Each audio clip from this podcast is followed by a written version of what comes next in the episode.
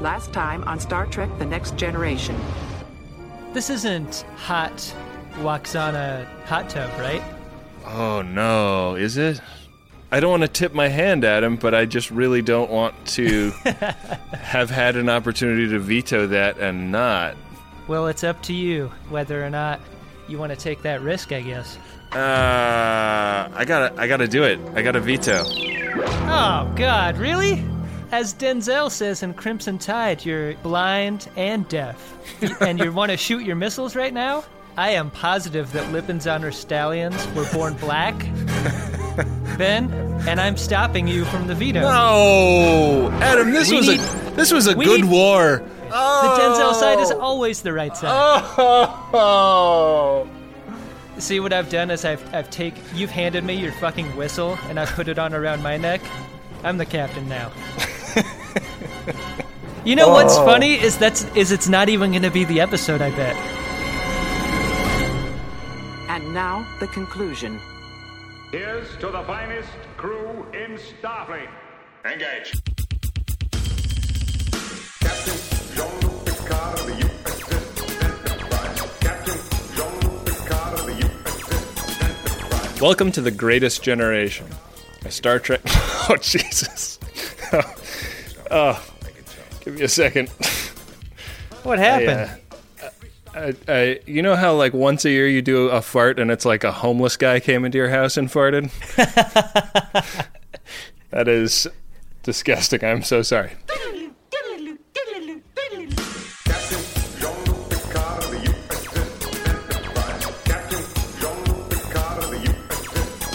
Welcome to the Greatest Generation, a Star Trek podcast by two guys who are a little bit embarrassed to have a Star Trek podcast. I'm one of your hosts, Benjamin R. Harrison. I am one of your other hosts, Adam Pranica. I hope we keep that opening, Ben. Oh yeah, Unedit that opening.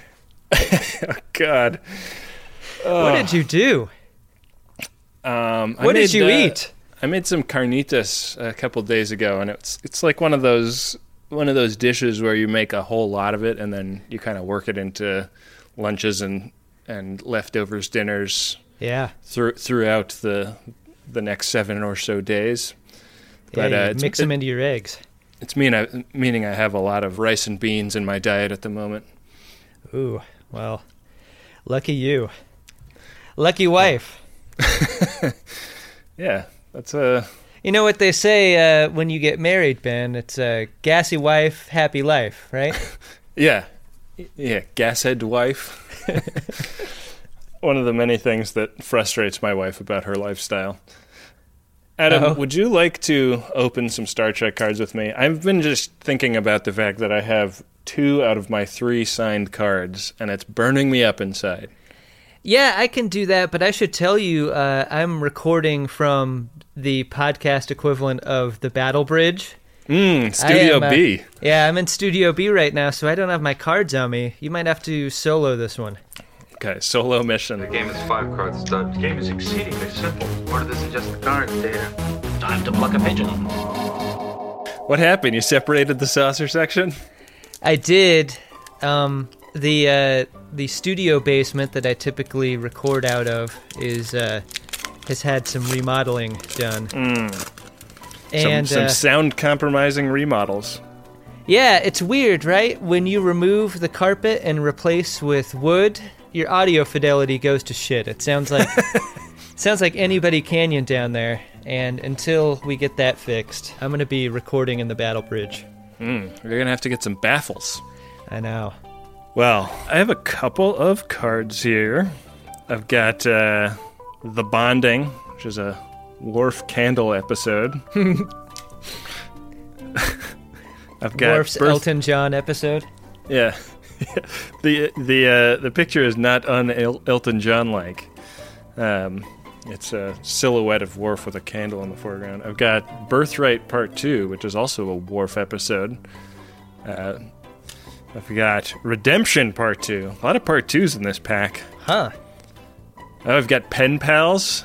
Part that two. episode where Data was having a uh, Chris Hansen relationship online. That was a fun one. And uh, Unification Part 1. Oh, broke the streak. What a weird pack of cards. Yeah, that is a weird one. The Nikki Cox episode Yeah. was pen pals. Weird. Oh yeah, that was Nikki Cox. Yeah, with the crazy long um, With the the, glitter fro.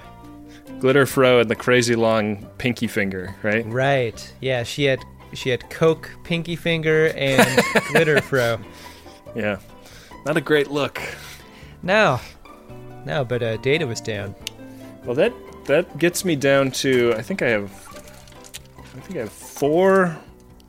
Yeah, I have four packs left. And one guaranteed autograph in there, right? One guaranteed autograph. See, this is starting to make me wonder if this like fake autograph card that's like signed by Juan Ortiz in embossed gold is going to be passed off as one of the autograph cards. That can't count. I don't think it should. Look, I think I really like Juan Ortiz. He's the greatest. Uh, he's one of our preeminent uh, Star Trek artists. Yeah. But I don't think that's the same weight as a real autograph from a No. Sterling Macer Jr. That's no Joanna Miles. No, of course not. Um, and don't Adam, try I- to pass it off like it is. Adam, I want to propose something kind of radical here.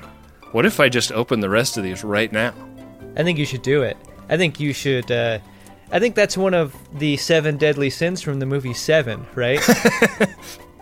Yeah. They they find that guy uh, like in bed, surrounded by a, a pile of Star Trek cards and wrappers. oh yeah, they think he's dead, and then they put their ear to him, and Yeah, and then there's that other guy that they made uh, have sex with a prostitute with Star Trek cards. right. Yeah. I That's don't know really which upsetting. one of those sins is you right now. I guess we'll let the cards decide. Let's see. I've got Man of the People. I don't, some of these are new on me. I've got The Host, which is, I think that's the uh, Bodice Ripper episode with. Oh no, this is the one with Odan and the uh, Ankylosaur in the belly. Yeah. I've got Tapestry. Got First Contact, one of my favorites, with uh, what's her face as the loafed out nurse that helps Riker escape through sex. Oh yeah. Yeah. The only way out is in. And I've got Rascals. Oh, this is a fun one. Do you remember this episode, Adam? Rascals is not a fun one. As one of our Twitter viewers mentioned to me earlier in the week, I hate children, I guess. I hate them all. Not really Oh, fair. I've uh, I've I've hung out with you enough, Adam, to know that that's not true. I have a problematic relationship with child actors on this show specifically. Yeah, that's fine. All right, I've got We're into Another- pack two now. I've got masks, got evolution. Oh, here's an interesting. I've got a silver embossed card that says "Ships of the Line," and it shows the Enterprise flying between those uh, those crazy tentacle aliens from Episode One. Oh, Remember the uh, remember those guys turned a bunch of tentacle aliens into a starbase or whatever. yeah. Yeah, now, on the fun. back of this card is a kind of random looking cr- uh, cutout of like a planet and a tiny bit of maybe like the deflector dish of the ship. And it makes me think that maybe this is meant to be one of many cards that you assemble to make a big picture. Oh, But uh, a little unclear because I think this is the first one of its kind that I've seen. a little puzzle piece. Yeah, a little puzzle piece. Uh, lastly, I've got A Matter of Time, which uh, we just watched. Mm-hmm. And I've got Schisms. Shishims. And uh, Ben, that's the episode that I like the least because it uh, it underscores my my Shib- Shibboleth Dash. it's like the word lisp. Very cruel to people who have it. okay, two more cards. And then and then we're out of this terrible, terrible bit. It makes me think of my childhood where I wore a retainer. All the other children made fun of me. and so I killed them. Every every student at my school everywhere. Going to a Dowd elementary school sounds pretty rough, Kevin. Oh man, yeah, they're giving you a lot worse than a wedgie at Dowd Junior High. Well, you can tell by the fact that the music has changed that I'm back to opening cards.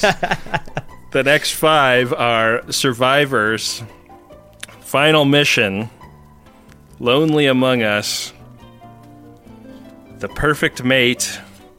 Oh, that's the one with uh, Famke Janssen. Hmm. And Haven. There's not a signature card yet, Adam. I'm getting worried. I only have one pack left. This has got to be it, right? All right. Well, There's, there's quite you a bit feeling- of suspense involved here. Are you feeling full yet? Um, uh, it's a rush. I'll admit that. It's like it's like lining up shots and doing them. You know. Keep eating, big man. All right. Last pack. I've got the battle. I've got in theory. Ugh. I've got a sign- signature card here, Adam. Yes. This is uh, Deirdre L. Imershein, who, of course, you will remember as Joval from the episode Captain's Holiday. I think she's the one that got irritated that he was displaying the Horga'hn without wanting to, to bone down. What? Yeah. All right, I'm looking up the card. This is Oh. a nice looking lady. Oh yeah. A real a real coif that uh, that really places her in an era hair wise. She's real pretty. And I do remember her just being upset and sort of confused that Picard had displayed the Horga'hn without really uh, understanding the consequences of such a display. Yeah. Yeah. Well, speaking of Horga'hn, Adam, I don't know if I had this card before, but I, also in this pack is the card for Captain's Holiday, and it is a picture of the Horga'hn. Oh, that's nice. Yeah. That's appropriate that they would be together. Deirdre and the Horga'hn. yeah. Um, and then my last one is Timescape, which is uh, That's the Jean Claude Van Damme episode. it's a pretty groovy picture of a smiley face cloud. Fun. Remember that where they like go aboard the Enterprise and it's like frozen in time, and Yeah. Picard draws a smiley face in a cloud. That was a nice moment. Oh, Adam, I am spent. You too tired to do some pod? No way, never. Like working after a giant meal? you gotta somehow get through. The only way I can do it, Adam, is with the help of some podcast fluid. Oh, yeah. Podcast fluid is best consumed out of the official Greatest Gen Drunk Shimoda's Bar and Grill pint glass, now available at maxfunstores.com. That's right. If uh, if you have an extra thirty dollars lying around and you'd like to buy one pint glass, you'll love our drunk Shimoda's pint glass. It's a collectible. This is a this is not going to be out forever. I know. I was just making uh, light of one of the comments about about what I believe to be our greatest merch item yet. Yeah, I think that's I think that's fair. I'm super pumped about it. I ordered one, Ben. I actually yeah. bought our own merch. I haven't yet, but I plan on on it. I was anticipating a sellout, so I wanted to get in early, get that first Yeah. edition. Get in, yeah, yeah. You don't want to you don't want to get a, a second edition. That would look terrible. You don't want to get the new edition. ben, we've we've gone on quite a run of lengthy Marin opens Yeah, and hour-long plus episodes. Why don't you say we we uh, tighten this up a little bit and get into it? It's uh, coming up right here is season five, episode ten, New Ground.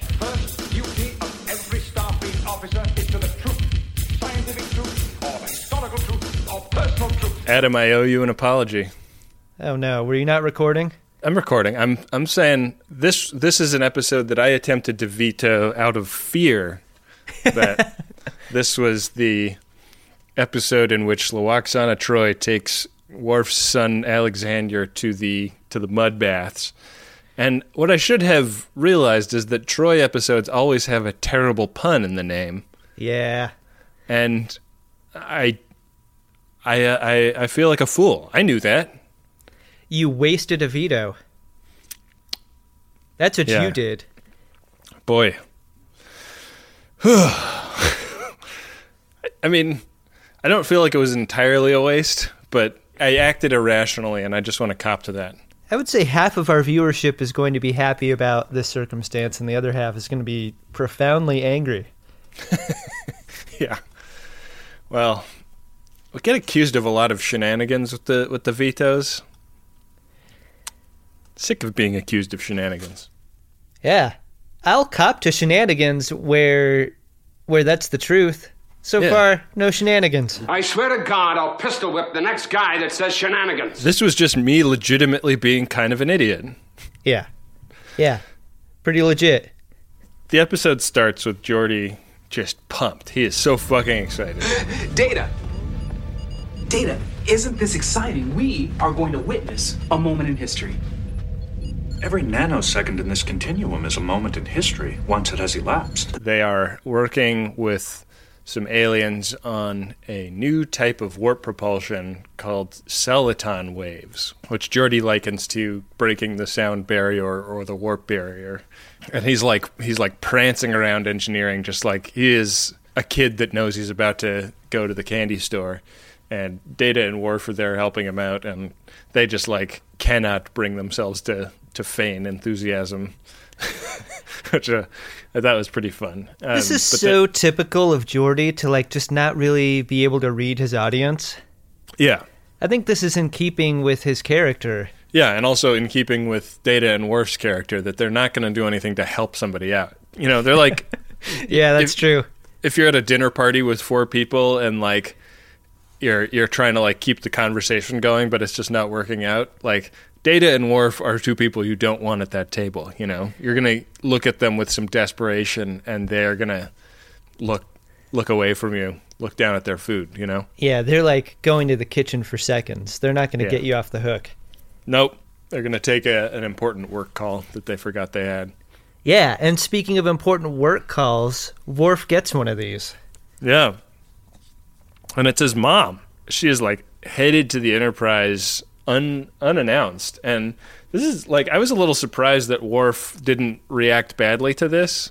Yeah. Usually he's kind of annoyed by his parents and, uh, and acts like they are kind of a burden.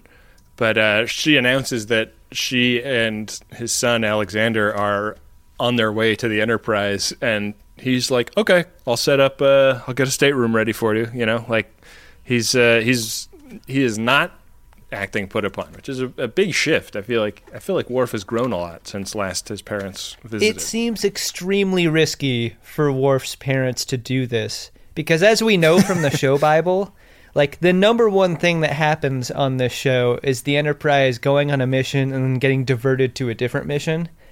So if this cargo Yeah. ship thinks it's going to meet the Enterprise, like there's a 90% chance that it's not going to be there. Yeah, and uh, and yet she she makes it aboard. Like I feel like the next scene is her and Alexander beaming on board, and it is fairly quickly that she explains to Worf that she's here essentially to drop Alexander off. How long can you stay? I'm not going back. Does Alexander look different to you this time around? Well, it's the same actor, so I, maybe he's just like grown. I don't bit. remember his hair looking so much like the triangle haircut lady from the Dilbert cartoons. Like, it is. It's. I mean, Worf has a bob. Alexander has a Hmm. bob, but Alexander's bob is very severe. It is. Uh, it's Yeah. really triangular. It's triangular in a way that only a men's right ad- advocate like like Scott Adams could could inflict upon a female character. God, you know, at that age, you just get a lot of bad haircuts. I know, I, I know, I had many terrible haircuts at that age, but I mean, it, in a perfect future, it looks like that's still a thing. I wonder about bad haircuts on little kids though, because like I look at my my like childhood yearbooks and and pictures of me as a kid and I'm like, why did my parents allow this? this is terrible. Like they were the ones taking me to the supercuts. Yeah. They were paying for Yeah. it. Why was a bowl cut ever on the menu? God, it's so true. Like, what a waste of money all of those supercuts haircuts were. I have I have talked uh, extensively about the embarrassing Wet Hot American Summer incident in my Yeah. past, and that that was a that was an embarrassing incident of my own making. I look back at my hair in the 80s and 90s, and I'm exquisitely embarrassed, and it wasn't my fault. I think there is a adolescent and pre-adolescent haircut industrial complex at work here. I think Yeah. parents are complicit in this. Hmm. I think it's wrong. Yeah, it's. I think that that haircut choices should be taken out of the hands of people who think that their children are cute. If you don't think that the stakes are high in junior high school for for looking dumb, think again. Yeah, Everything is on the line with that haircut. yeah. I mean, that's like three solid years of being either a laughing stock or not. Yeah. Ugh. Yeah, so uh, Alexander, uh, based on haircut alone, odds are not going to be the cool kid in his classroom. I mean, No, I'm just yeah. gonna I'm gonna put my chips on that on that bet. Yeah, and and you you- you have to imagine that the kids of the 24th century are uh, advanced enough not to make fun of somebody for loaf, Right. but hair, hair haircut is going to be fair game. Yeah. even in the future. Yeah.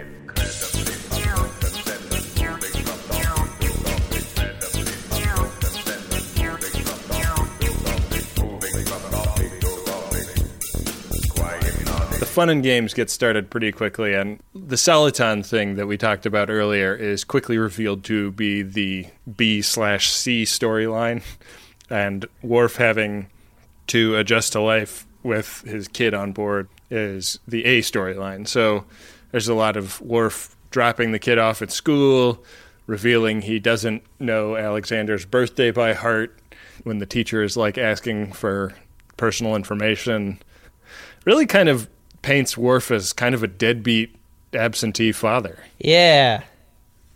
Yeah, it really Which does. is not it's not a good look.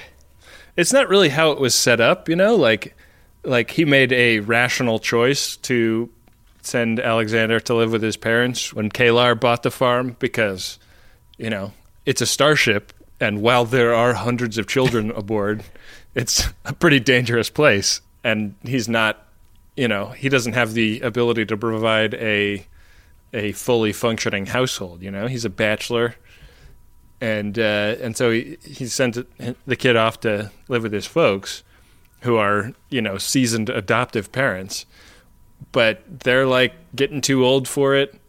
They're they're kind of like his mom kind of drops that Danny Glover line on him.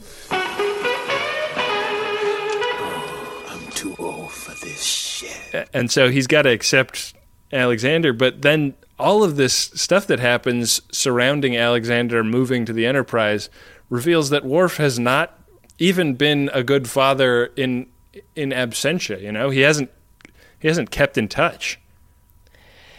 Yeah, and it really serves to confirm Alexander's suspicions from Jump and throughout the episode that, like, he feels like no one gives a shit about him. Yeah, And he's not wrong. no. Yeah, th- I would say that the main arc of this episode is about Worf finding uh, finding a way to give a shit about his child, which is a really dark subject matter and a it's a fairly light episode despite that. The show has done so much to build up, you know, the goodwill for its main characters. It's sort of hard to see Worf portrayed this way. Like there is no there's no middle about it. Like he's a bad dad. Yeah, and I think that there is some like some covert racism in that. Hmm. I think that in the 80s and 90s like men and especially black men being bad fathers was not like a problem on television. You know, like there's and it, it's you know still a problem in our society. Like there's less pressure on men to be parents than there is on women, and and like Worf definitely didn't plan on having this child, but he also took like zero responsibility for the child when he found out he had it. It's weird that they saddle this character with that conflict instead of, say, Commander Riker, who feels more likely to have spawned children throughout the galaxy. You know? Right. And also more likely to have daddy issues. Yeah. Yeah. You know, like not wanting to perpetuate fatherhood because it's an institution he's inherently suspicious of. Right. Worf has great parents. It's true. He really does. Yeah, so why is he so shitty at it? It's really like I mean, I think that they do a little bit to like unpack, you know, the kind of the kind of identity he had to erect for himself as a stranger in a strange land who, had everything taken away from him. But uh I don't think it quite adds up. Right.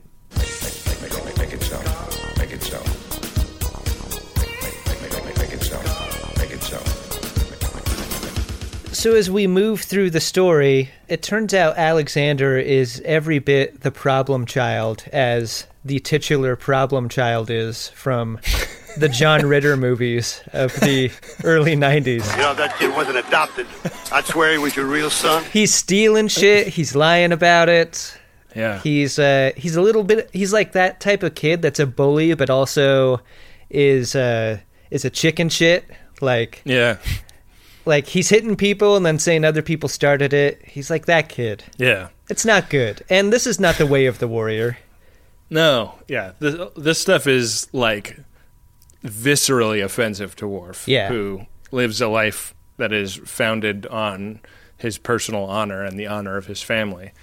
So, like his his first tack at like trying to address some of these issues with Alexander is basically telling Alexander like if if you do dishonorable shit, it reflects badly on me, and I can't have that. But I've remedied the situation. Like uh like reasoning with a child of this age is just hilarious to watch. because Yeah. the child is going to do anything he can to just end the conversation. Especially especially by just agreeing with whatever's being said. Like, "Oh yeah, I get it." Oh, it's the- all you need to know about torture Yeah. because having a having a conversation about how you behave with a child of this age is a form of torture for Yeah. that child and and like a victim of torture the child is going to tell you what you want to hear not necessarily the truth Yeah. I love the story that he tells him about the statue on his coffee table. yeah He's got the statue of two brothers on his coffee table and they're like clenched in a in a fight.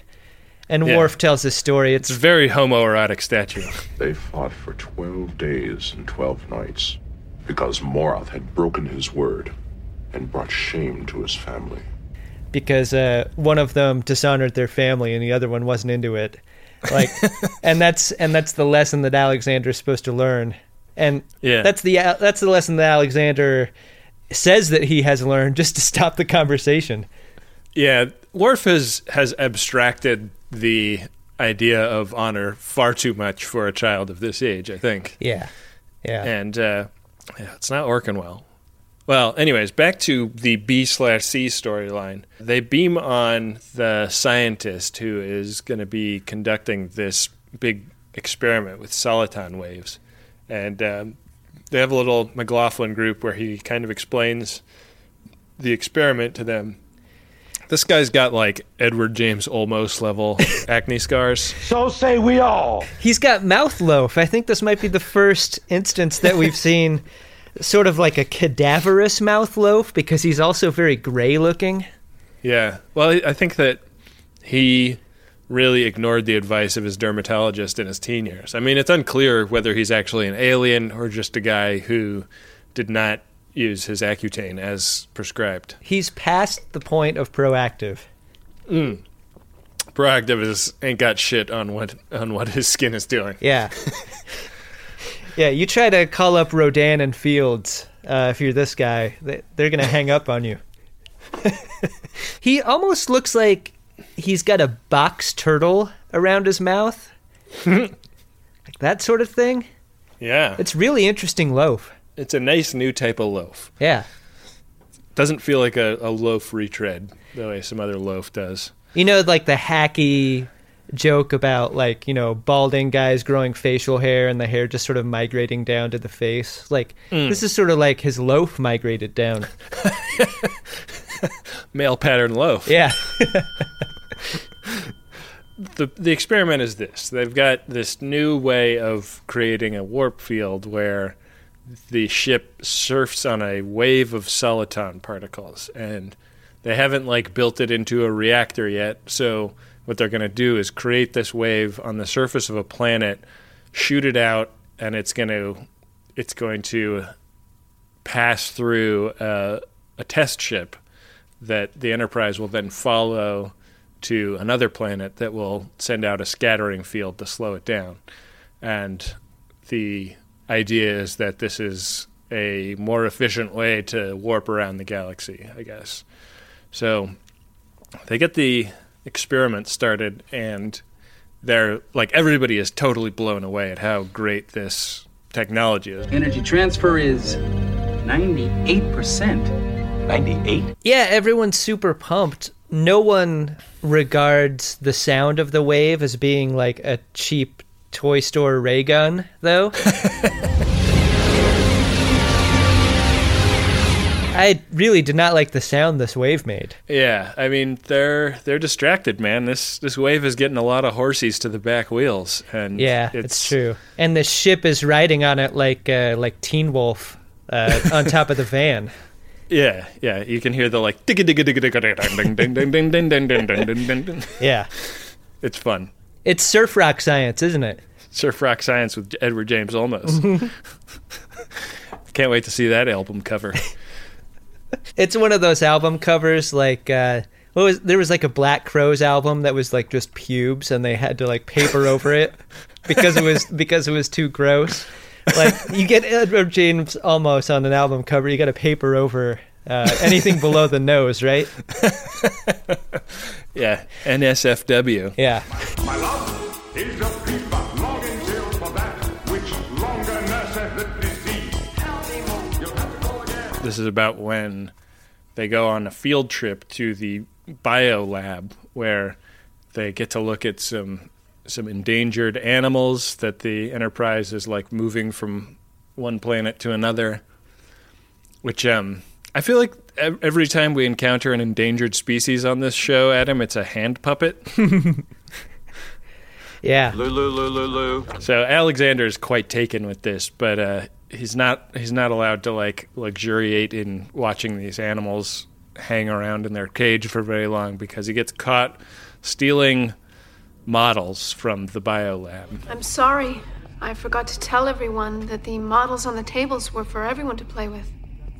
So I guess you didn't know you weren't supposed to take them. This is very upsetting for Worf, and Worf has to like pat him down. yeah, I it, it kind of evoked a question for me, which is like, who gives a shit? There's replicators. Yeah, like is stealing less of a thing if you can just reproduce the thing? I just yeah, like I can't I can't figure out how anybody cares at all. Like those should just be free and they're should like the ship could could just like with its computer keep track of what models are available in the biolab and when one goes missing like have one beamed directly into it automatically without anybody even having to pay attention to it. The act of replication is without honor. Yeah, that yeah, that's the that's how a coward gets his toys. Yeah. It's not even that cool of a toy. Yeah, it's like kind of a kind of a crappy lizard toy. Yeah. Not even a dinosaur. Yeah. Was Jay Gordon on this field trip? Oh, I I didn't see him if he was. I feel like there was a little blonde kid that I thought might be Jay Gordon from Disaster. Was the But, uh, hand puppet from the data being put in a museum episode on the table? I thought I was a- recognized it. It was a different hand puppet. Yeah. It was it was made to look more like a huge log of human feces. Oh, right. Yeah. Yeah. That was the intention. Worf has had a couple conversations with Troi, who has sort of declared her intentions not to allow Worf to be a shitty dad, and uh, and Worf has kind of brushed it off like, no, like you know, the kid was lying, but I talked him out of it, and uh, and so now like it's pretty clear to Worf that he's got he's got a problem on his hands, and so he's like he keeps talking to Troi about it, and it's pretty clear that she's like also not gonna let him like learn the ropes of parenting by himself. Like he can he, he like she is very dismissive of him when he makes like rookie mistakes, which I feel like is not really the way I would play this if I was Troi. Yeah, it doesn't seem that helpful. There's no music box for Worf either that she can just Yeah. pull out from behind a couch. Some music a box playing Klingon opera.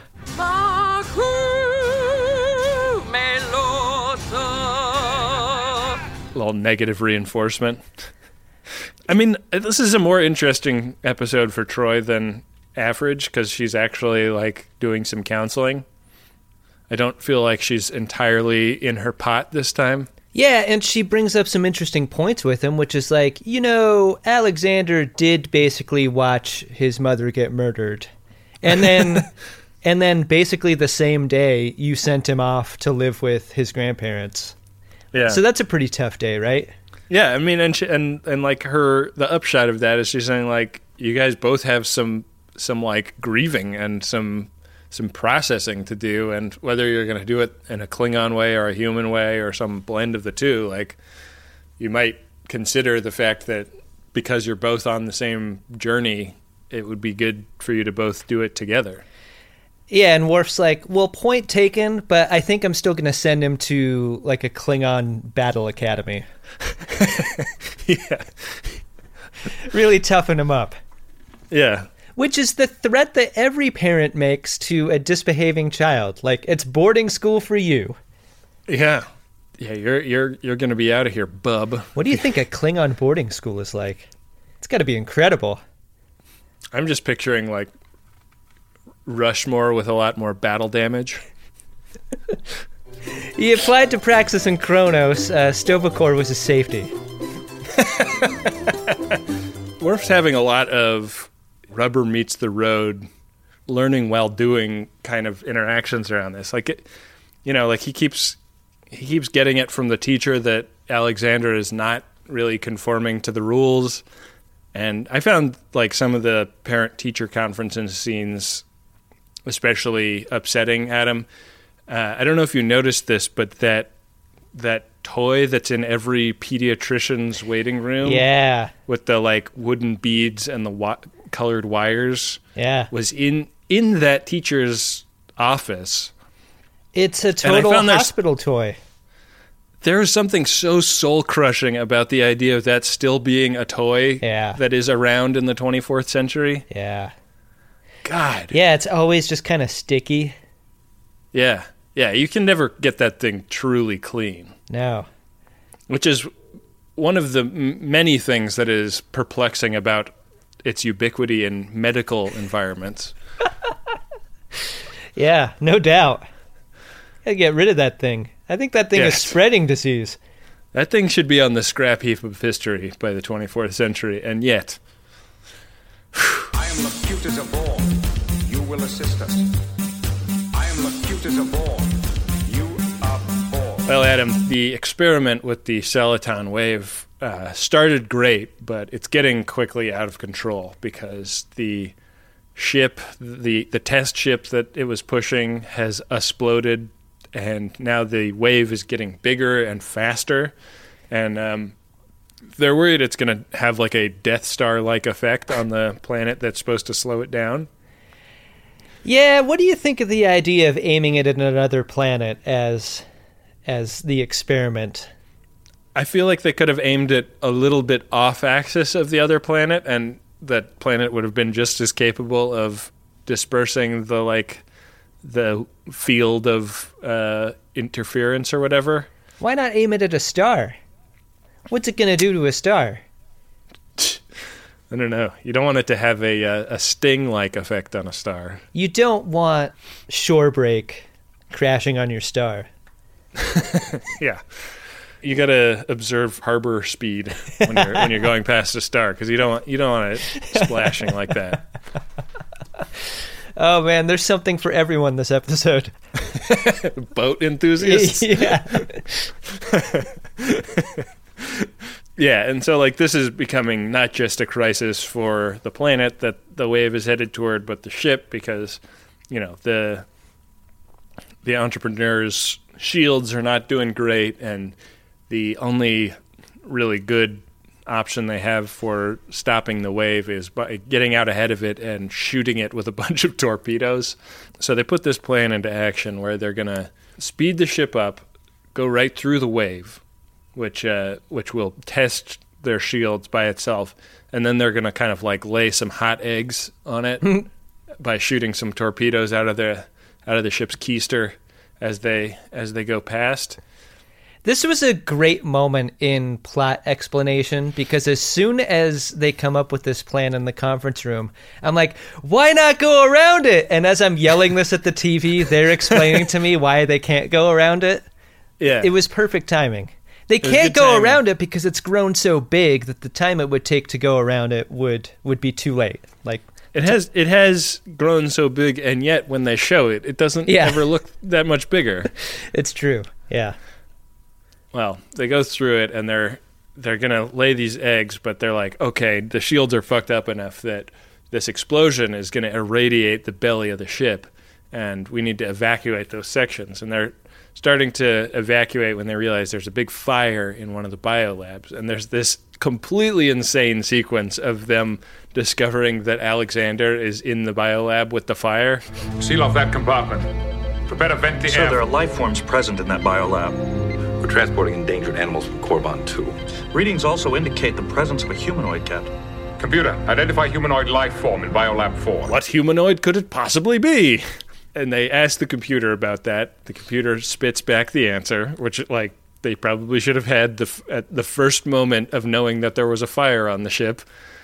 And then apparently the only two people on this ship of 1,000 people who can go be the fire patrol are Commander Riker and Lieutenant Worf. Yeah. This is the point in the episode where they really ask you to take the leap with them.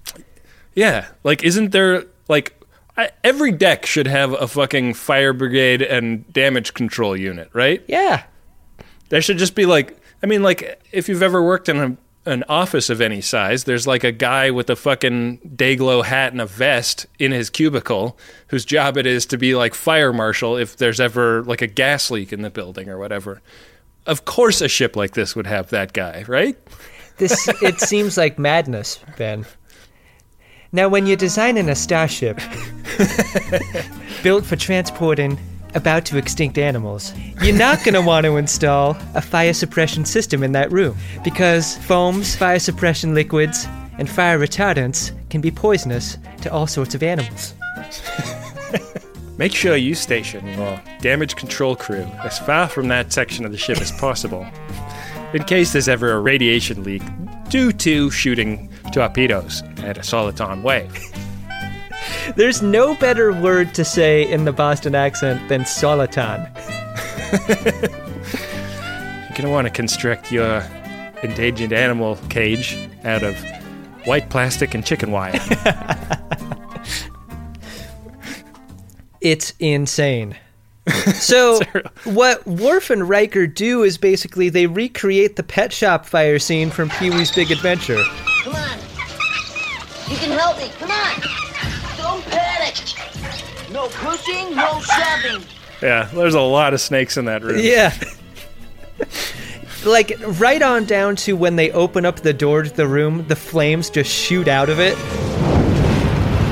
Yeah, and this is like there there are a bunch of like amazing Worf feats of strength, like ripping duranium wall platings off and and like lifting the super heavy beam that has has Alexander pinned to the floor. What you get here is a contest of yells. Like, yeah. like it really made me think, Ben, who's the better yeller? Is it Worf or Riker? Because you get auditions from both in this scene, and they are both amazing. Yeah, they're they like. Uh, I feel like they made wagers. Alexander! Alexander! Can you hear me? Like like there was there was like a like a bookie on the cruise. like who's who's gonna do the better yells in this scene. If you're directing Frakes, all you need to do is say, uh, "Give me some real slather this one with some anybody." Like, like give me the anybody juice on this, and he delivers. It's fucking Yeah. great. Yeah, he's uh he's getting ready for his his role in Star Trek Generations. I feel like. Yeah.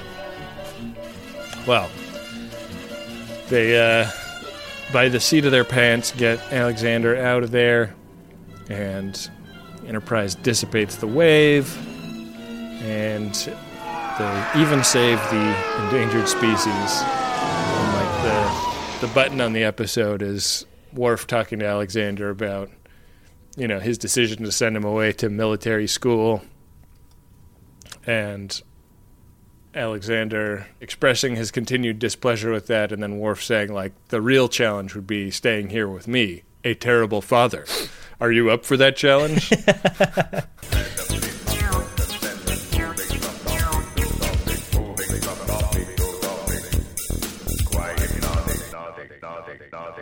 It's like such a veiled threat. It's amazing.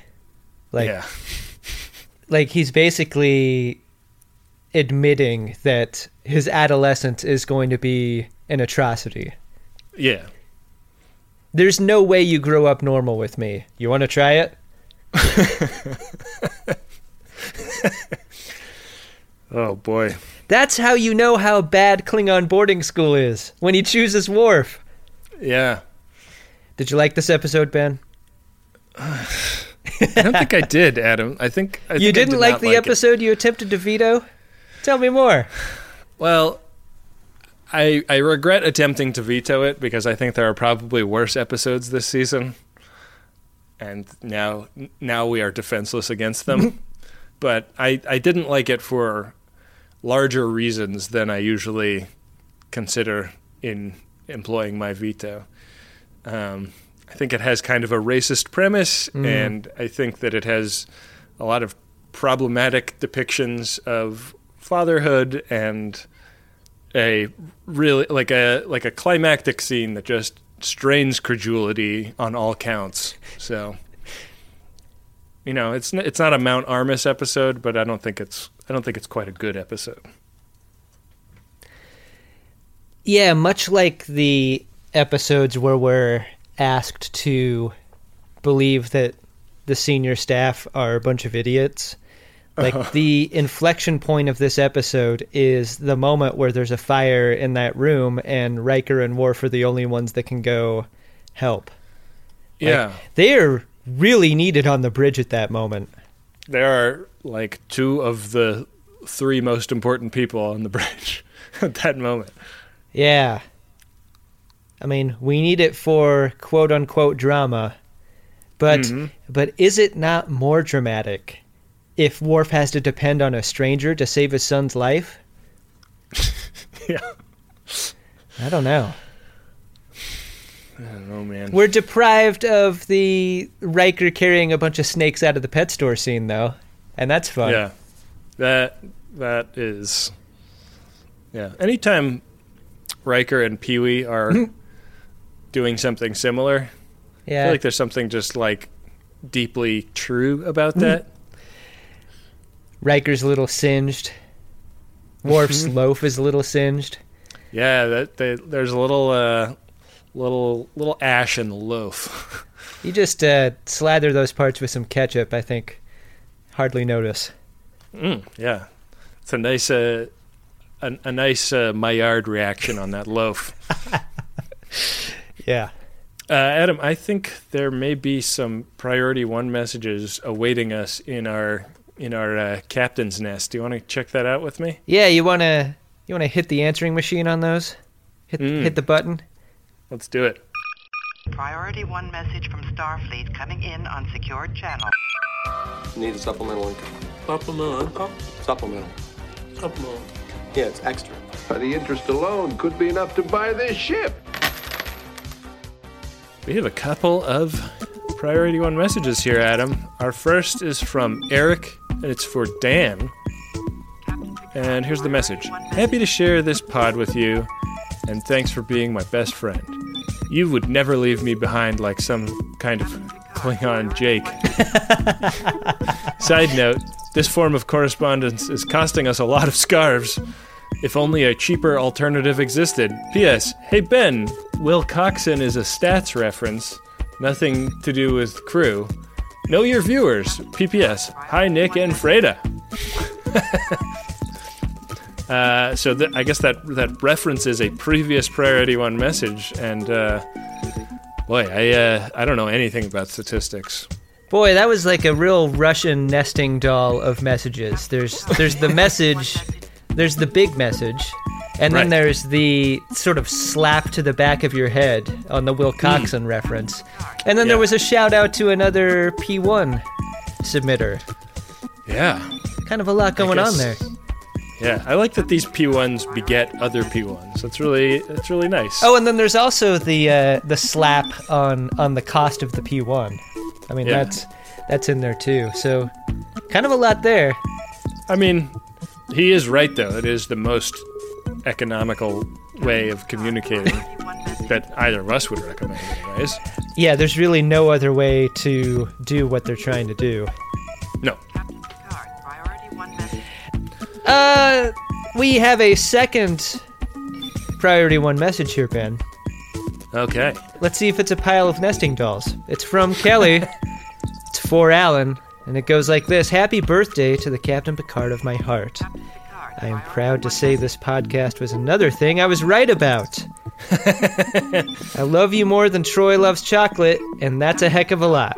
Dang. I hope you enjoyed this birthday shout out. Wow, that's a really sweet message. Kelly, you weren't negative about the cost of the message. You did not criticize uh, Ben's understanding of some sort of terminology that, that Obscure math terminology. that he didn't understand. Instead, it was about love, birthday love for Alan, and Yeah, I think that's especially sweet. that's great. Sweet as a bowl of chocolate mousse. Do you think Troi's ever eaten Worf's cake? Because that that pound cake appeared to be of the chocolate variety. Yeah. Well, you know, Troi and Worf wind up wind up uh, hooking up toward the end of the series, so We don't talk about Per- the future here, Ben. that's true. That's true. I retract that. I retract that glimpse into the future. If chocolate was all it took for Troi to fall for you, she would have hooked up with Wesley like in season two. yeah. Makes you wonder where Wesley learned that trick. Well, thanks a lot to Kelly, and happy birthday to Alan. Yeah. If you would like to send a birthday message or sell a product or just say something to the larger Greatest Gen community, Correct either one of us on on a misuse of a term. I would say that that's the only viable way to correct us, Right. by the way. Right. I, I accept no free corrections. you can uh, go to maximumfun.org slash jumbotron, where a personal message is 100 bucks and the commercial message is 200 bucks. Helps us produce this show. Thank you. Darmok, Angelad, and Tanagra. You might have heard us talk about Squarespace before, and you're thinking, what do I need a website for? I already have a bunch of profiles across the different social medias. But isn't it time you had a place online that wasn't owned by a social media company? How about you take control of your online identity with a website of your own? For that, there's Squarespace. With Squarespace, you can buy a URL and build a customized website with your name and not a giant social media company's name with your name attached and a bunch of numbers at the end. With Squarespace, you can have a place on the internet personalized to your aesthetic that lets you tell people about who you are instead of an algorithm. And the best part is, you don't have to be an experienced designer or a web page creator to make something great because Squarespace is always there for you with their award winning 24 x 7 customer support. Don't settle for being another company's product. Be your own product with a website that's all you with Squarespace. Go to squarespace.com for a free trial, and when you're ready to launch, use the offer code SCARVES to save 10% off your first purchase of a website or domain. That's squarespace.com. The code is SCARVES. Think it, dream it, make it with Squarespace. A good time so often has a downside, doesn't it? Especially when it comes to stuff that you put in your birdie. We've all been hungover before. I mean, many of us have, I guess. Or we've had too much jazz in our gummy. And that sucks, right? Because you don't think about the time after the good time that you've been trying to have a good time. That's why I like Lumi Labs so much. It's the predictability. Through painstaking trial and error, I have found my perfect dose. It's what I can depend on when I could use a little more chill, a little help getting into a creative headspace, and I don't need to have too much fun doing whatever it is I need to be doing. And I'm so glad that Microdose is available nationwide. That means just about anyone can try it. To learn more about microdosing THC, go to microdose.com and use the code SCARVES to get free shipping and 30% off your first order. Again, that's microdose.com and the code is SCARVES. Back for another game. You know it. What's going on? Just one more week till Max Fun Drive. Hard to believe. It's been a heck of a year since the last one. We're now a worker owned co op.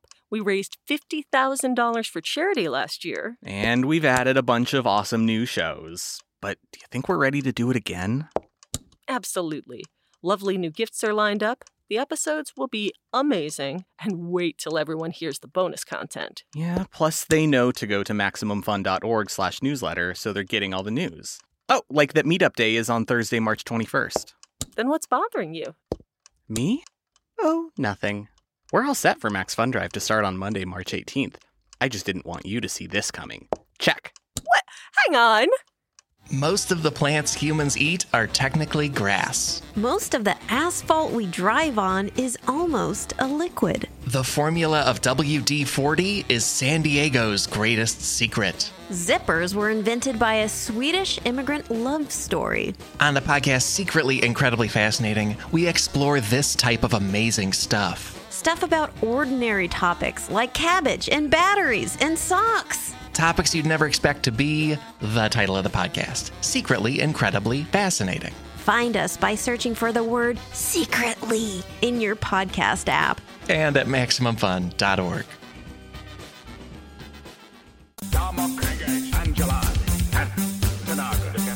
Hey, Ben. What's that, Adam? Did you find yourself a drunk Shimoda? Drunk Shimoda! I did. I got a, a real laugh out of a line that Troi said in this episode. So she gets my drunk Shimoda for when she tells Worf, I'm not here to approve or disapprove of how you raise your son. Because it seems like that's basically the main thing she's there for in this episode. it's like is like parenting referee. Yeah, that was pretty backhanded, Troi. she is a real manipulator as a counselor. I can't remember a time when her form of counseling wasn't very manipulative. Yeah, she's kind of like as much a mentalist as a as a counselor. Is this what the Scientologists are on about? Is is how fraudulent this is? I don't know. I've had some uh, some very positive experiences with mental health professionals in my past. I have to I have to hope that this is more about Troi being written by people that don't know what the fuck they're talking about than Yeah. Troi actually being bad. Boy, given those two options, I think the likelihood is the former versus the latter. Yeah. Uh, how about yourself? Did you have a Shimoda? Yeah, I do. And Ben, I think one of my favorite Shimodas to ever call attention to are the types that happen in the deep background, Mm. the obscure Shimoda. And when you combine that with an action scene, those are like my all-time favorites. Uh, the, Yeah. the action Shimoda.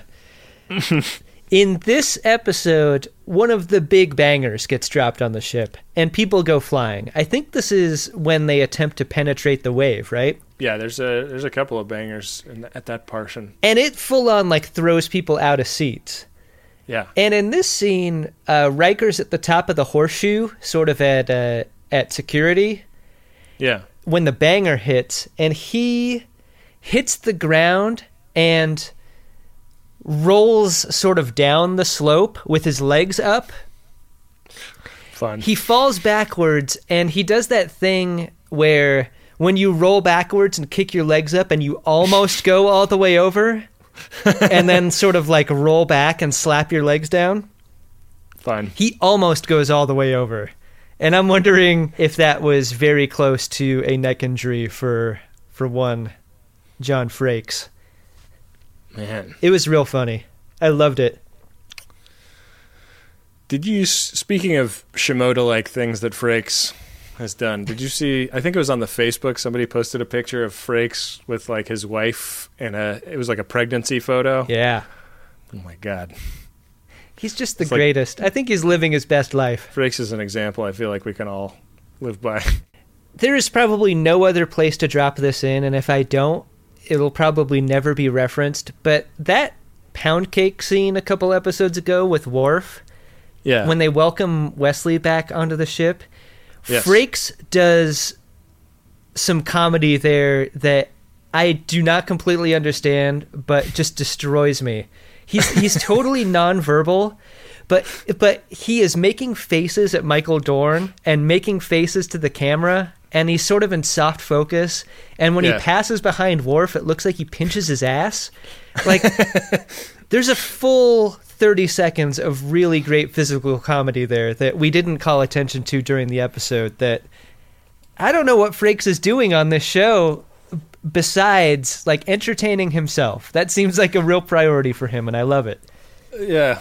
Well, we don't talk about future episodes, but uh, we sure do talk about past episodes, and that's probably worth revisiting. I don't know, once a week. Yeah. Good idea. What do we have coming up on the next episode speaking of the future? The next episode is season five, episode eleven, Hero Worship, aka Slickback Trilogy Part Three. Yes.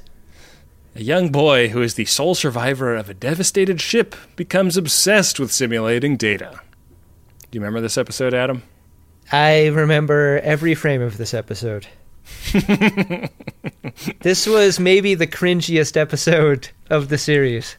Yeah, and it, Whew, it's it's like the, the most the most slick back of all of all of the slick back trilogy episodes, right? It's the slickest back. This is the kid that you put on the box cover of the of the Criterion edition, right? It is. It could be no one else. yeah. Oh it's boy. not Jono. I mean, Jono's pretty slicked back, but this kid has slicked the fuck back. yeah, Jono takes a look at this kid and is like, "Whoa, dial it back with the slick back, okay? You're making us look bad." hey, we're trying to slick back here. Hey, Are you slick back into me? There is just a real thick vein of of anti-Italian sentiment on Maximum Fun shows lately. I felt like really bad Italian impressions. Yeah. Oh, good times. Uh, well, we have to watch it, Ben, because you uh, you flailed around and fired off all of your vetoes. you were the guy in the action movie who got who got hit with gunfire and then shot all of his bullets into the ceiling on his way down to the floor. I, I peeled off the entire clip in my Uzi as I as I lay dying. Yeah, yeah. Good job by you. Wow. Uh, I don't think we could. I don't think we could, in good conscience, veto a slickback episode. Anyways, Adam. No, it, we're giving the people what they want, which Yeah. is the triumphant finale of the Slickback trilogy. Well, let's uh, let's let's watch it. That's our next episode. Adam, I really appreciate everybody who's gone to maxfunstore.com and copped our hit new Drunk Shimoda's Bar and Grill pint glass, uh, designed by the great Chris Eliopoulos. Yeah. uh, which was just a, a real treat, right? Like this guy is like a a real heavy hitter illustrator. He does like like books that sell like huge volumes, and uh, he he like threw this together on Twitter and was like, "Hey, if you want this, it's yours." You would think that real talented people wouldn't want anything to do with us. I shot him a DM on Twitter, and I was like, "Hey, let me uh, let me send a couple of these glasses your way," and he was like, "No, I already ordered one." and I was like, "Oh, well, I wanted to." Get you one to say thanks, and he's like, "The idea is not for me to get free stuff; it's for you guys to have some money to make uh, to make the show." Man, that guy What knows what's up. What a kind guy. Yeah, that guy's a creator. Big thanks to Chris, and uh, thanks to everybody that grabbed the glass, and thanks to Adam Ragusea. Big thanks to Adam Ragusea as well this week. Speaking of real people who should probably have distanced themselves from us long ago, and yet, uh, Adam Ragusea blessed us with a new piece of music and helped us big time with our uh, our audio f up on uh, the last couple episodes, and uh, just did it out of the kindness of his heart.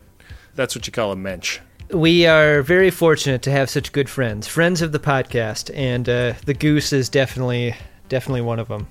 Definitely Yeah, one of our his- main squeezes. Give uh, give his shows a listen. He's got the uh, he's of course got the pub on Current, which is about public media, and then he's also got We Didn't Start the Podcast, which is about Billy Joel. Is it about Billy Joel? Yeah, it's about Billy Joel. Oh yeah, Billy Joel. Yeah, it's bingeable. I love it. Uh, yeah, it's really great.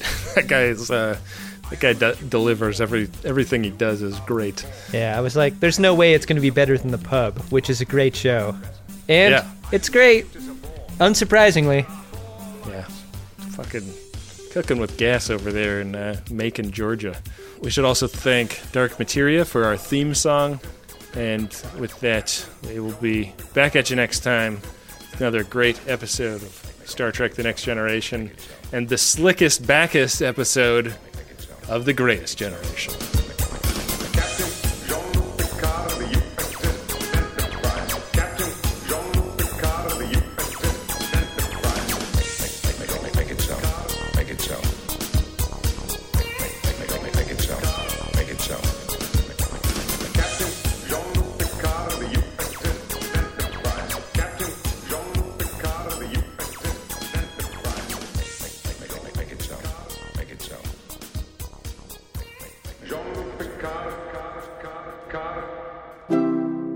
MaximumFun.org. Comedy and culture. Artist owned. Listener supported.